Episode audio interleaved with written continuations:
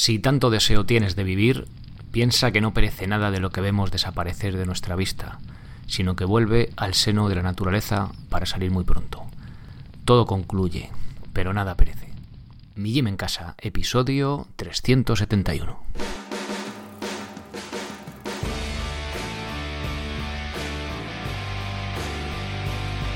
Muy buenos días a todos, bienvenidos a un nuevo episodio del podcast de Mi Gym en casa, el programa, la radio que tiene poco que ver con el título sobre entrenamiento y alimentación desde un punto de vista diferente e independiente y como ya sabéis que no todo en la vida es comer ni entrenar, pues también hablamos de estilo de vida. Sabéis que me gusta traer de vez en cuando al podcast, más o menos eh, mensualmente, una carta eh, sobre estoicismo, una carta de Séneca a su buen amigo Lucilio.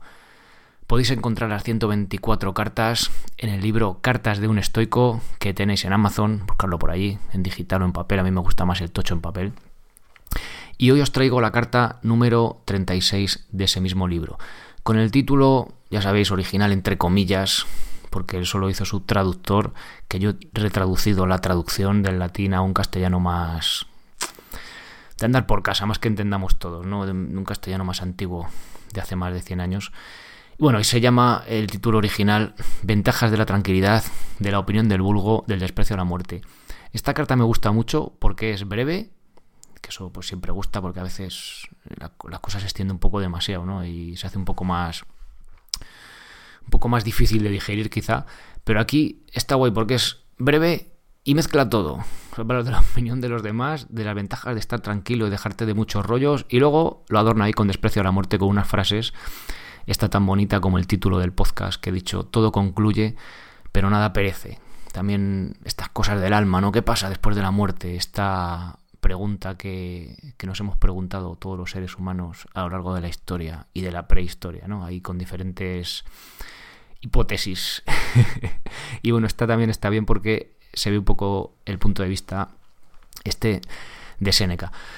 Bien, os recuerdo que si queréis eh, acceder a todos los episodios del podcast, Premium, como el que hay hoy, bueno, va a ser esta tarde, también los directos, que es el episodio 372, que si escuchas esto lunes por la mañana, hora española de la península, pues esta tarde a las 4 de la tarde tenemos una cita, mijimencasa.com barra directo, si no buscas en la pestaña de directo y le das al enlace, y si lo escuchas más tarde, pues vas a tener tanto el directo grabado en audio como en vídeo, en mijimencasa.com, ahí la pestaña podcast lo vas a tener o la de directos, en la que quieras.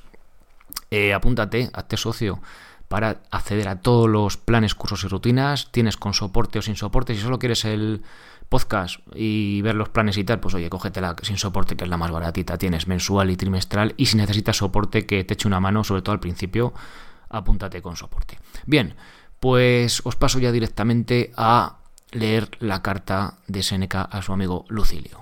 Vamos a ambientar con la hoguera. Anima a tu amigo para que desprecie profundamente a aquellos que le censuran haberse entregado al reposo y preferido la tranquilidad a las dignidades que ha abandonado cuando podía subir más. Diariamente les hará ver lo bien que ha obrado. Aquellos a quienes se envidia no subsisten mucho tiempo. Unos caen, otros son aplastados. La prosperidad es inquieta y turbulenta. Se atormenta, se agita el cerebro y no de una sola manera. Inspira a unos deseos de autoridad, a otros inclinación a los placeres, hincha a estos, ablanda y enerva a aquellos. ¿Lo soportan bien algunos? Sí, como hay quienes soportan bien el vino. La muchedumbre que rodea a alguno no debe persuadirte de que sea feliz, porque acuden a él como a un lago, cuyas aguas se enturbian y agotan al fin. Lo llaman holgazán y frívolo. ¿No ignoras que hay gentes que dicen y firman cosas contrarias?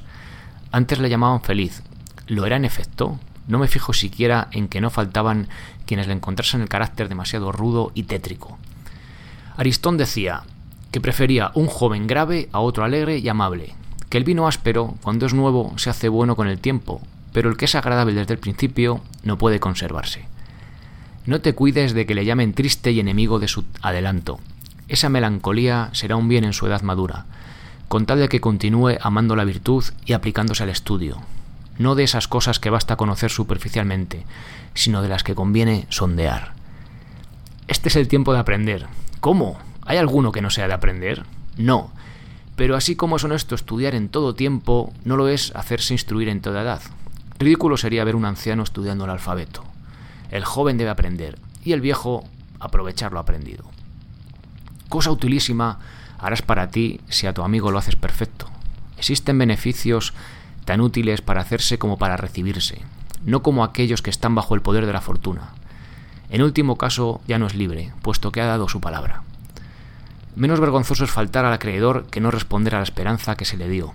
Para pagar sus deudas necesita el comerciante próspera navegación, el labrador la fertilidad de la tierra y el favor del cielo, pero para lo otro basta la voluntad, sobre la que no tiene ningún poder la fortuna. Que la disponga de suerte que pueda adquirir esa tranquilidad y revestirla de ese espíritu que ignora si ha perdido o ha ganado, que permanece inmóvil cualquiera que sea el giro que tomen los negocios, que se encuentra siempre superior a los bienes que le llegan y no desciende cuando la fortuna los recobra o le quita una parte, que dispararía flechas desde la infancia entre los partos y lanzaría venablos desde la niñez si hubiese nacido en Germania, que hubiese aprendido a montar a caballo y a combatir cuerpo a cuerpo si hubiese vivido en tiempo de nuestros abuelos, cosas honestas que las costumbres del país obligan a saber. ¿Qué es, pues, lo que debe aprender?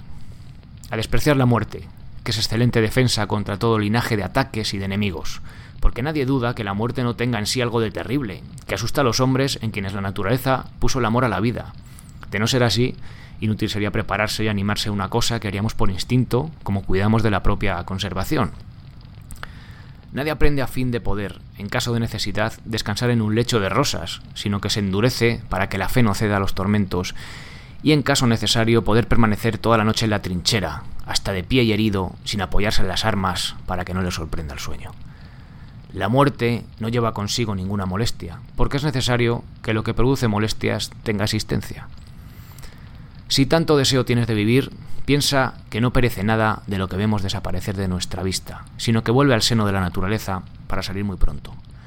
Todo concluye, pero nada perece. La muerte que tanto tememos y rechazamos hace cesar la vida, pero no la quita. Llegará el día en que nos pondrá de nuevo en el mundo al que muchos no querrían volver si recordaran haber estado ya en él. Pero muy pronto te mostraré que todo lo que parece perecer no hace más que cambiar. Puede uno marcharse sin pesar cuando se marcha para volver. Considera las vicisitudes de las cosas y verás que nada se aniquila en el mundo, sino que cae y se levanta sucesivamente. Se marcha el estío y otro año le trae. Pasa el invierno, pero los meses le traerán también. La noche oculta el sol, pero el día la disipará enseguida. Todo el curso de las estrellas no es otra cosa que paso y regreso que se hace alternativamente por los mismos caminos. Una parte del cielo se levanta continuamente y la otra baja. Terminaré añadiendo que los niños y los locos no temen la muerte y que es vergonzoso no adquirir por la razón la seguridad que da la demencia. Adiós.